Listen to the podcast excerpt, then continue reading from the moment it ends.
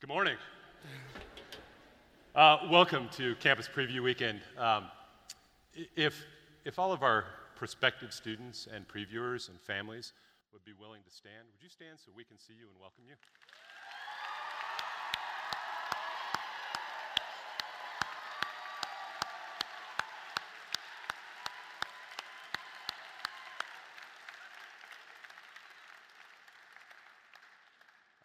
Welcome. We are, uh, we are really glad that you are with us.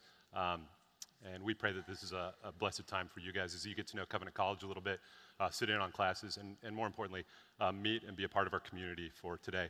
Uh, just a quick reminder immediately following chapel, there will be a, a, question and answer period with Dr. Halvorson. So if you'd like to stay, um, a few folks, the cabinet will be here as well, and you can ask any questions you'd like to ask. And then a reminder this evening, Mountain Affair uh, starts at 8 o'clock p.m.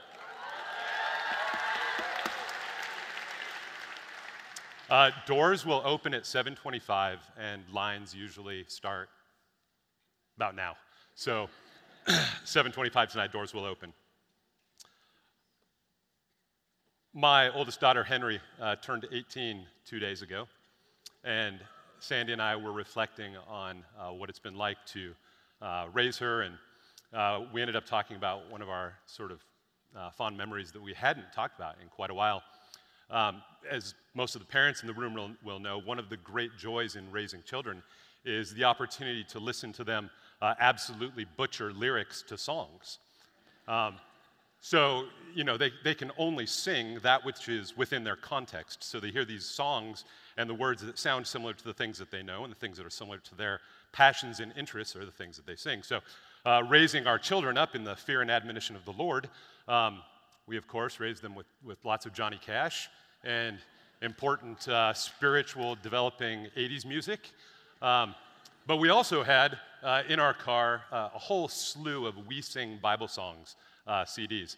So we would put those in on occasion, and Henry, when she was a tiny little person, would sit in the back seat, strapped into her car seat, and sing along. And uh, one of the songs that, that, that we played, um, it's called A Little Talk with Jesus Makes It Right. Does anybody know this? A little talk with Jesus makes it right. All right. A little talk with Jesus makes it right. All right. In trials of every kind, praise God, I always find a little talk with Jesus makes it right. All right. So, uh, that would be blasting and.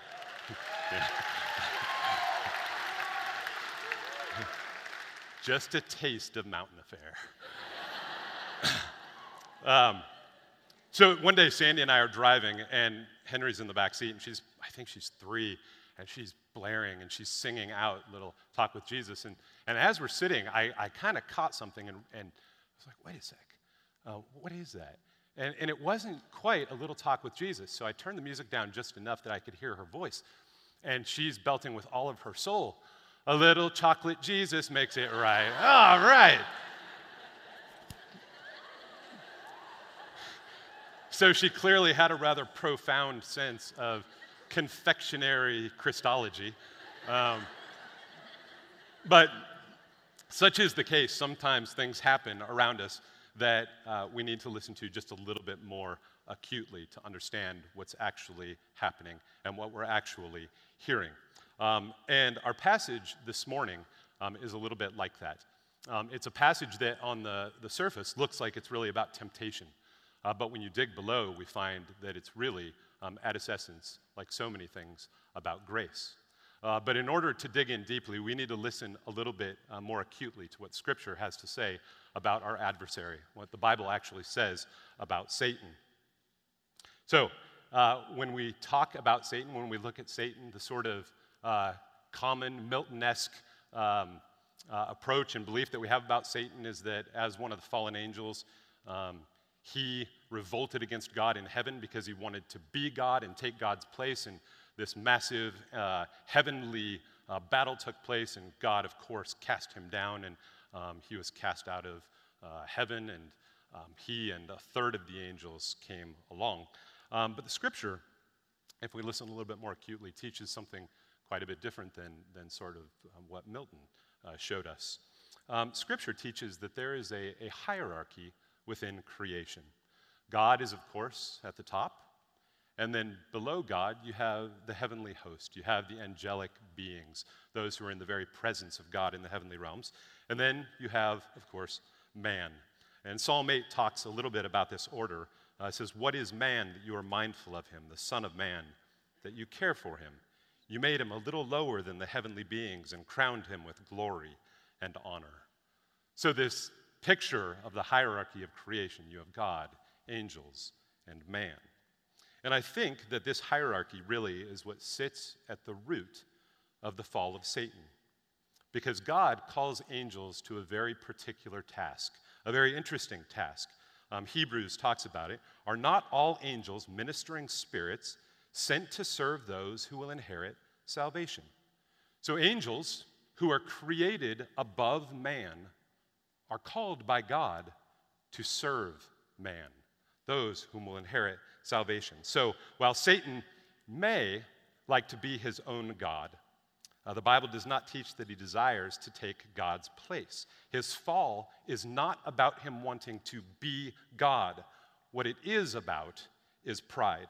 It's about the fact that he couldn't reconcile doing what God had called him to do, that he could not abide serving a created being lower than himself. And so, throughout Scripture, one of Satan's primary goals is to prove that God's judgment was, in fact, wrong, and that man was not worthy of his angelic service. We see it with Job, where Satan sets out to prove that Job would curse God, face, curse God to his face, proving Job unfaithful, unworthy.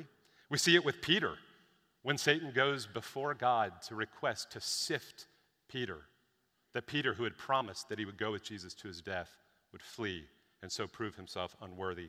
We see it with Judas Iscariot. Satan tempts one of the inner circle, one of Jesus' closest friends, to betray him for money. Man, unworthy of God's care and unworthy of the service of angels. So, as we look to the scripture, the fall of Satan doesn't take place in some heavenly battle. Um, instead, the fall of Satan actually takes place in the Garden of Eden when God comes in judgment and curses the serpent after he successfully tempted Adam and Eve. Because you have done this, says God, cursed are you above all livestock.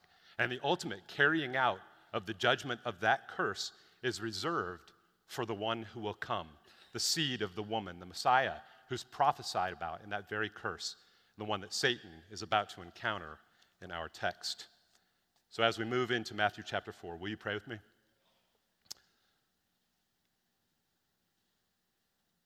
Father God, uh, forgive me a sinner. Uh, speak through me, I pray, by your Spirit, and in Jesus' name. Amen. Then Jesus was led by the Spirit into the desert to be tempted by the devil. After fasting 40 days and 40 nights, he was hungry. So we come into John chapter 4, and immediately what's preceded our text is in John chapter 3, Jesus had been baptized by his cousin John in the Jordan River. As soon as Jesus was baptized, he went up out of the water. At that moment, heaven was opened, and he saw the Spirit of God descending like a dove and alighting on him. And a voice from heaven said, This is my Son, whom I love. With him I am well pleased. And we don't want to miss this beautiful, beautiful picture of the Trinity there. God the Father is speaking, the Spirit of God descending, and the Son of God being blessed by the Father. And immediately following that, Scripture tells us that the Spirit led Jesus into the wilderness to be tempted. And it may seem like an odd thing to do. Why would the Spirit of God lead the Son of God into the wilderness to be tempted by the devil? But if we pull back a little bit, we begin to see parallels that sort of raise up and they give us insight into what's happening. When God called his son Israel out of Egypt, he brought them through the baptism of the Red Sea and into the wilderness for 40 years.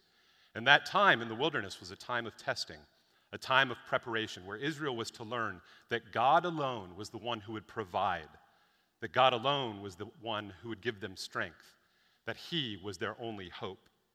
And now Jesus, after the proclamation of God's favor upon him, is taken through his baptism and then into the wilderness to be tested for 40 days where he too will see the all sufficiency of God the Father. So while Israel would fail, they would point to the one son who would not fail.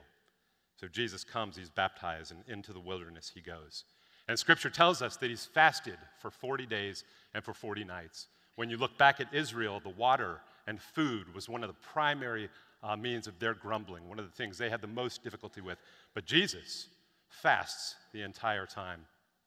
And in this state, this state of vulnerability, but also state of clarity, Satan sees the time to come and the time to once and for all prove that God's judgment has been wrong all along. For if he can convince God that the Son of God, God made flesh as a man, is unworthy of his service, his point is proved. So he lays the first temptation at Jesus' feet. Scripture says the tempter came to him and said, If you are the Son of God, tell these stones to become bread. And think about the cosmic magnitude of what's happening here, the cosmic magnitude of this meeting. Satan, the deceiver, the accuser, the angel that tempted Adam and Eve, the angel that literally planted the seeds of death that would corrupt and wreck this world as we know it. He approaches Jesus, the created angel, before his creator, and he says, If you are the Son of God, not a challenge, just a whisper of doubt. If you are the Son of God, if He really loves you and is well pleased with you, surely He wouldn't want you hungry. Tell these stones to become bread. And it may seem at the outset like a fairly innocuous temptation, right? But in his cunning, Satan is doing something very intentional. He's addressing a base need hunger. And the thing about base needs, it's not that they're inherently sinful in any way, but they are inherently self focused. When you talk about base needs, I'm hungry, I'm thirsty, I'm cold, they are about self, and they turn and they look inward. So Satan is tempting Jesus to use his power to serve himself. Like Adam and Eve were selfish, like all men are selfish, self centered, and unworthy of the care of angels. And like with Adam and Eve, Satan's words, they really do, they drip with poison. Hear that.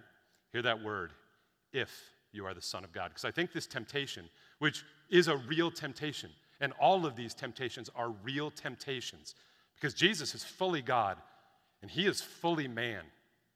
And Satan is laying temptations before him. But this temptation is not about hunger, I don't think. I think it's much more about his identity as the Son of God, if you are the Son of God. Sure, you've been baptized, God's spoken a word, but there have been no miracles. You've done no ministry if you are the Son of God. And is it possible? Is it possible that Jesus was tempted, just maybe tempted to verify with a harmless miracle, quash his hunger, but he'd know that he really is the Son of God? But he knows. He knows all too well that his mission is that of a suffering servant. As hungry as he might be, he is the image of the invisible God in whom the fullness of God dwells in bodily form. He knows exactly who he is. He is a servant, and it is not about himself. To serve himself, to serve his own needs, is anathema to what he is called to do, directly contrary to his mission as the Son of God, which begins by him here denying himself, and it ends at the cross where he dies for our sins. I just finished reading uh, Lord of the Rings again, um, so you'll forgive me. I'm in a, a, a Middle Earth mood. But um, as I read, I kept being struck um, by, by Sam, by Samwise. And I know Frodo and Gandalf and Aragorn, they're the heroes, but in some ways, Sam is this, this beautiful, um, self sacrificial picture. And towards the end of Return of the King, when they get into Mordor and they're going through the plains of Gorgoroth on their way to Mount Doom, where they're going to um, eventually get rid of and destroy the Ring of Power. Sam realizes he has this moment of clarity where he's looking out and he sees Mount Doom and they know it's there and it's not that far off, but he realizes they don't have enough food and they don't have enough water for any kind of a return. And Sam begins to think and he begins to panic a bit, but then a peace on him kind of settles down and he realizes what his mission is. He's called to protect and care for Frodo. So he gives the last bit of food to Frodo, he gives the last bit of water to Frodo. He even ends up carrying Frodo on his back up the slopes of Mount Doom. That picture of mission, that vision, that clarity, we get just a small reflection of the clarity, the mission of Jesus. He knew what he was called to, and so he answers the devil. He says, It is written, man does not live on bread alone, but on every word that comes from the mouth of God. So he answers the deceiver with a quote from Deuteronomy chapter 8, where the Israelites were grumbling about not having food. But Jesus, Jesus says, My food is to do the will of him who sent me and to finish his work. So he tries again. The devil then took him to the holy city and had him stand on the highest point of the temple. The second temptation, setting changes, and now they're aloft, sitting on top of the temple in Jerusalem. And as he stands there, God is once again at his temple. Not in the Holy of Holies, but now standing at the pinnacle of it. And as he looks out, imagine what Jesus sees. With the eyes of a man, he sees the world and the land that he created. He sees the promised land. He sees Mount Moriah, where Abraham and Isaac climbed. He sees the land of David and the place where David sinned and repented and ruled, the land that he created. And Satan tries again. If you are the Son of God, he says, throw yourself down, for it is written, He will command His angels concerning you, and they will lift you up in their hands, so that you will not strike your foot against a stone. Fair enough. If you are the Son of God, then throw yourself down. And that passage there, it's a quote from Psalm 91. It's a psalm about God protecting those that He loves. If you are God's Son and God protects those He loves, then throw yourself down. His angels, they'll protect you. And again, it may seem like an odd temptation. It may seem like something that wouldn't actually be very tempting at all. But remember what's just happened at the baptism of Jesus. Remember what's just happened. God has proclaimed him beloved. But that, this is my son whom I love, with him I am well pleased. That's a quote from Isaiah. It's in reference to the suffering servant of the Lord. And Satan says, I heard the blessing proclaimed at your baptism. I know it speaks of one who may have to suffer. If there's some kind of suffering before you, you'd better make sure that God will protect you from whatever is coming. Jump, and you'll know for sure. And by testing God, you'll demonstrate mankind's lack of faith. Who've tested God over and over, demonstrated their faithfulness at every single turn throughout history, faithless, unworthy of my service. And the truth is, Satan has no idea how close to home he has struck. Remember, Satan is not omniscient, he doesn't know what's coming. He can know the scripture, he can know where that quote came from, but he doesn't know what's unfolding. But Jesus, Jesus does know. He knows what suffering lies ahead. He knows that he stands looking over creation. How tempting it must have been to see if God really would protect him from what's coming. Would God really protect him from the cross, from death, the Father's punishment for sin? Would God care for him in the midst of the trial and suffering that he knew was coming? To jump and die here would be far more desirable than to endure what lay before, knowing that God was not with him. Satan says, Jump, you'll know. But again, Jesus is unswerving in his answer. This time, he quotes from Exodus 17. Jesus says, It's also written, Do not put your Lord, the God, to the test. In Exodus 17, the Israelites were thirsty, but instead of trusting God, they questioned whether or not the Lord was even with them. Jesus says, Do not put your Lord God to the test. I know that he is with me. And then we come to the final temptation, the third and the grandest of the bunch. Again, the devil takes him to a very high mountain and showed him all the kingdoms of the world and their splendor. All this I will give you, he says, if you will bow down and worship me. From wilderness to temple to mountaintop, and it's here where we get to the very heart of Satan's true desire. For God's Son, as a man, to bow down and acknowledge the angel as superior to the man, acknowledge his rightful place of, sub- of subservience before the angel. And Satan says, Look, it's all in, in my dominion. It's yours if you simply set the record straight, bow down and worship me, man before the angels, the way that it has always supposed to be. Bow down and I'll give my rule to you. And when you do, bowing before me, it will prove that I've been right forever and always. And on the surface, this may seem like the least tempting of all of the temptations. Jesus is standing on a mountain that he created, looking at a world that was created through him and for him, at a world that he will reign over in a short period of time. But there's a catch.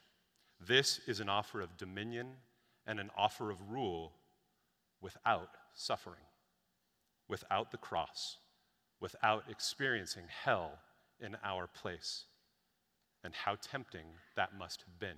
Remember, Garden of Gethsemane, Jesus prays, Lord, if there is any other way.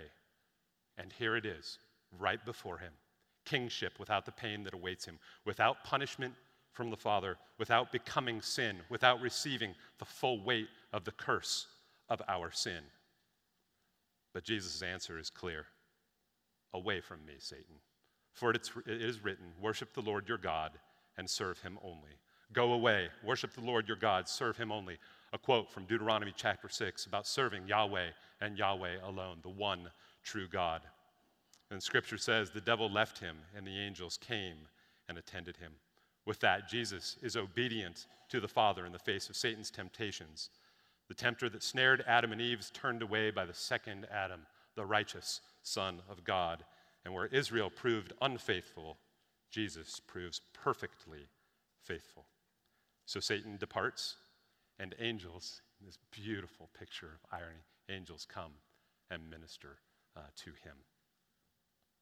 So at the end of Return of the King, the searching eye of Sauron is focused in one place.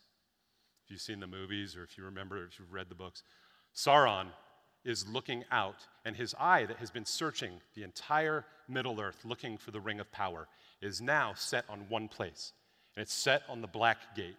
And it's set there because he believes that there's only one possible reality. And the only possible reality is that Aragorn, son of Arathorn, the heir to the throne of Gondor, that he has the ring of power. And that he and the kings of the west have come and they're camped there before the black gate. And Sauron's eye is set right there. And in his um, ignorance, he misses the reality. Because Frodo and Sam are in Mordor and they're on their way to Mount Doom. But he can't see it because he can't imagine that anyone would have the ring of power and not use it. It doesn't occur to him that perhaps anyone would try to destroy it. That's Satan's slip up as well. Satan's charge against mankind is that we are unworthy unworthy of his service, unworthy of God's care. And he's right in every way, and we make his case for him every day more convincingly than he ever could make it. But the rub is this that, like Sauron, he's blinded by his own heart. He can't understand grace. In his arrogance, I doubt he was capable of considering that God already saw us clearly. He already saw our unworthiness and still loved us, deciding to die for us, substituting his own son for us on the cross, offering him to curse and judgment and punishment on our behalf. I think that fills the evil one with disdain and with rage. Jesus gave all for us not because we are worthy, but despite our unworthiness. It has nothing to do with our merit and everything to do with the love of God. It is grace. And grace does not make sense to a heart that is woven together with pride. To Satan, dying for the unworthy must seem like the grandest foolishness, grandest foolishness possible. And that foolishness is the power of God to us who are being saved. For if we're being saved, it is no longer we who live, but Christ who lives in us. And we're declared righteous by Christ's work, proclaimed worthy by the Father. That is grace. I was talking to my brother on the phone the other night, and he's in a spot in his life where he's, he's learning a lot about himself and about his Lord. And he said to me, quote is exactly what he said. He said, Dude, I really don't believe I'm worthy of God's love. And I rejoiced. Because when we can see that we are unworthy, we can more deeply experience the miracle of God's grace. There's a Catholic priest in Southern California uh, named Greg Boyle. He lives in Boyle Heights, uh, district of Los Angeles. It's, it's really the gang capital um, of, uh, of the country and gang capital uh, of Los Angeles. He ministers to um, gang members and folks coming out of gangs. Uh, he started something called Homeboy Ministries, which is uh, a ministry where they, there's, a, there's a cafe, and actually two of them. Uh, they make uh, salsa and chips. Um, they do uh, tattoo removal. It, it's, it's an amazing ministry in Los Angeles. Uh, but in his book, Tattoos on the Heart, which I read this summer, he tells this story. He tells a story about himself right after he was ordained as a priest. Um, in that first year after his ordination, he spent a year in a little town called, called Cochabamba, Bolivia. And while he was there in Bolivia, uh, he was serving, and his Spanish was, was just mediocre. It was okay. He could do Mass if he had uh, the little missal, if he had the book, um, but he was learning. And early on in his stay in Cochabamba, um, some health workers came and asked if he would be willing to go up into the mountains and do a, a service for the Tarani Indians, the Quechua Indians in this little town of Tarani. So he says, sure. The health workers come and pick him up, and they take him up, high up into the mountains to this little village. They hadn't seen a priest for 10 years. And it's a village that collects flowers and then carries the flowers down the mountain to markets to be sold. So they're on their way up in the Jeep, and, and Greg Boyle looks in his bag and he realizes he doesn't have his book. His Spanish is not great. He knows he can't do Mass without it, and he starts to panic. And he gets up, and when they get up there, there's a field full of Quechua Indians. And they're there for the service, right? So Greg Boyle goes to do this, this service, and he says it was the absolute worst flop that he could ever possibly imagine. He couldn't remember what to say. It was so bad, he couldn't even remember what he said. He was humiliated. All he wanted to do was finish and disappear.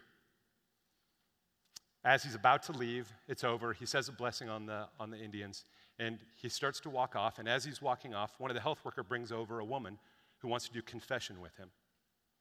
So for five minutes, she begins to confess. He has no idea what she's saying because she's speaking Quechua.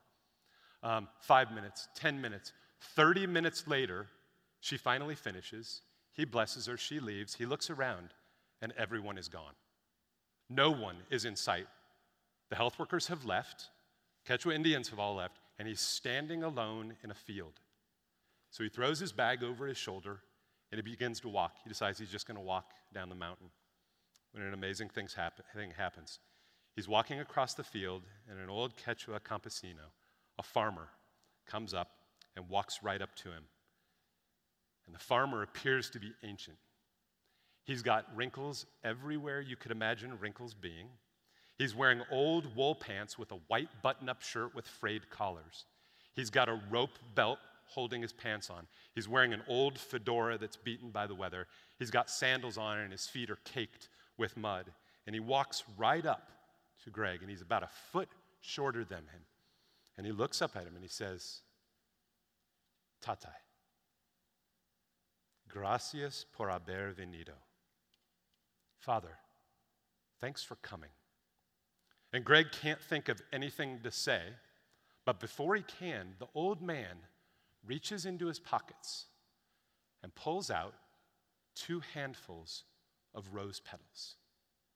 And he gets up on his tippy toes and he raises his hands up and he kind of signals to Greg to kneel down. So Greg kneels down and he pours the rose petals over his head.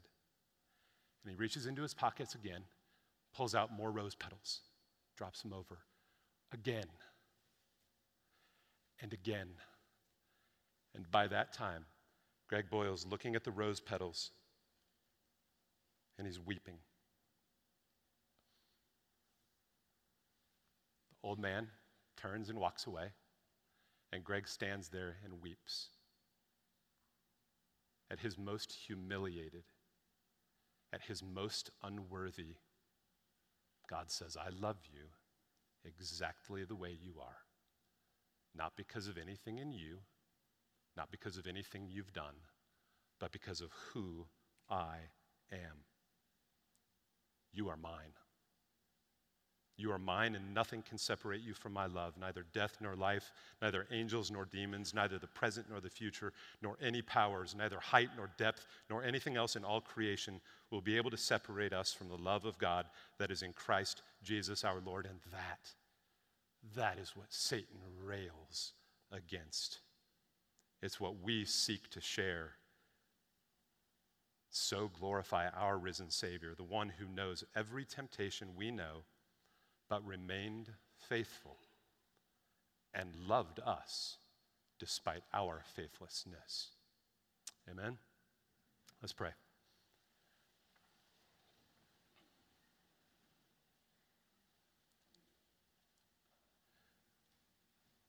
Father God, we stand before you humbled by your grace and by your mercy. Help us, Lord, to know our unworthiness that we might better understand your grace. And help us to understand your grace so that we might better understand our unworthiness.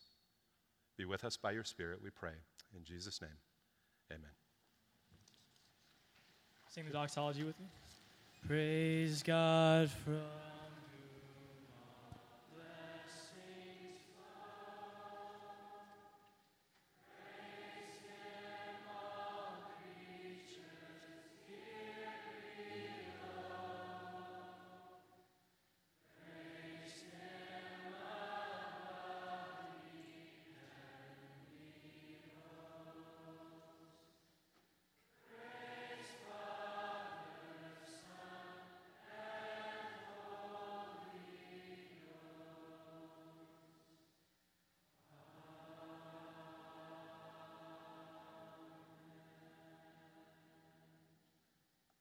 Go in peace.